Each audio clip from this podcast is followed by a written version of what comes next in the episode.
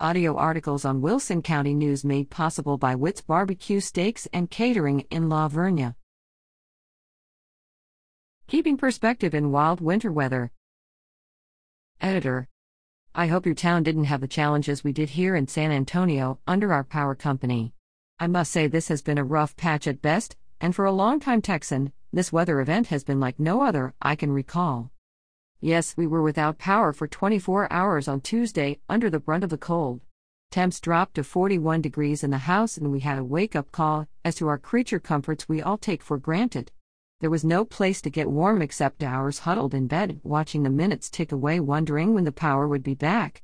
Prior to that, it was rolling outages where, when it popped back on, you would run to the oven hoping to fix a quick bowl of hot soup or coffee, but even then it sometimes only stayed on for five minutes and off again for 45.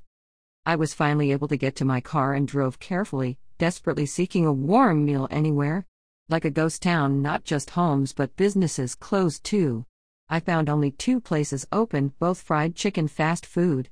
Both establishments had long lines, but I waited and was rewarded. Nothing ever tasted so good. I called my neighbors and brought them some too. They were so thankful. Then we found ourselves with hardly any water pressure, more challenges. No flushing toilets, boil water notice, etc.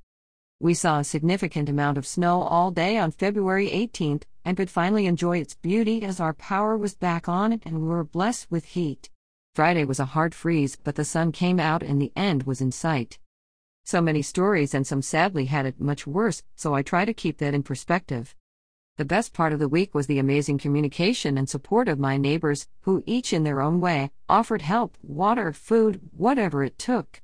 I have been humbled by this experience and reminded how blessed we are to have such wonderful neighbors. Linda Patton, San Antonio,